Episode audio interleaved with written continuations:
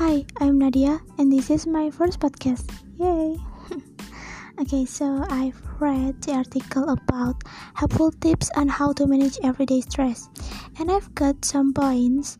There are number one, watch out for sign of stress overload. Number two, know your stress triggers, and then exercise, and then relax, and then manage your time well and then be realistic.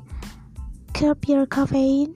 Don't self-medicate like take drugs smoke and use other unhealthy behaviors to cope with stress. And the last is reach out.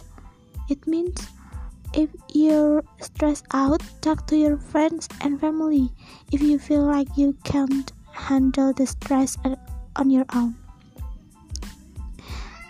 Okay and right now I will share about my my opinion about the article. Okay, I will to talk about I will talk about what is stress. So, what is stress? Stress is the body's natural defense against predators and dangers. It causes the body to flood with hormones that prepare its system to evade or confront danger.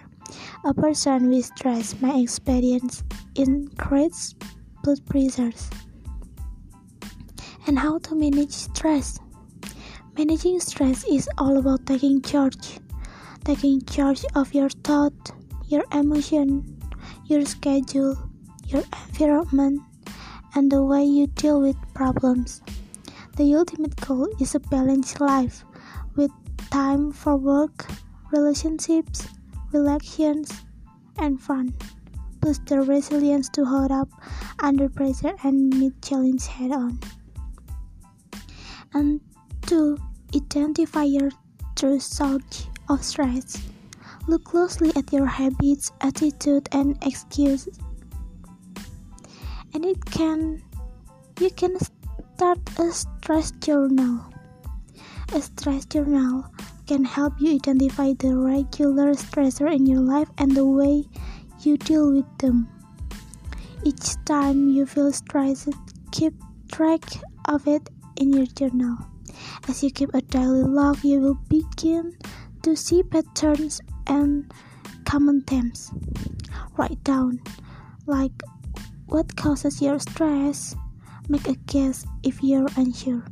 How you how you felt how you felt both physically and emotionally, how you acted in response, what you did to make yourself feel better.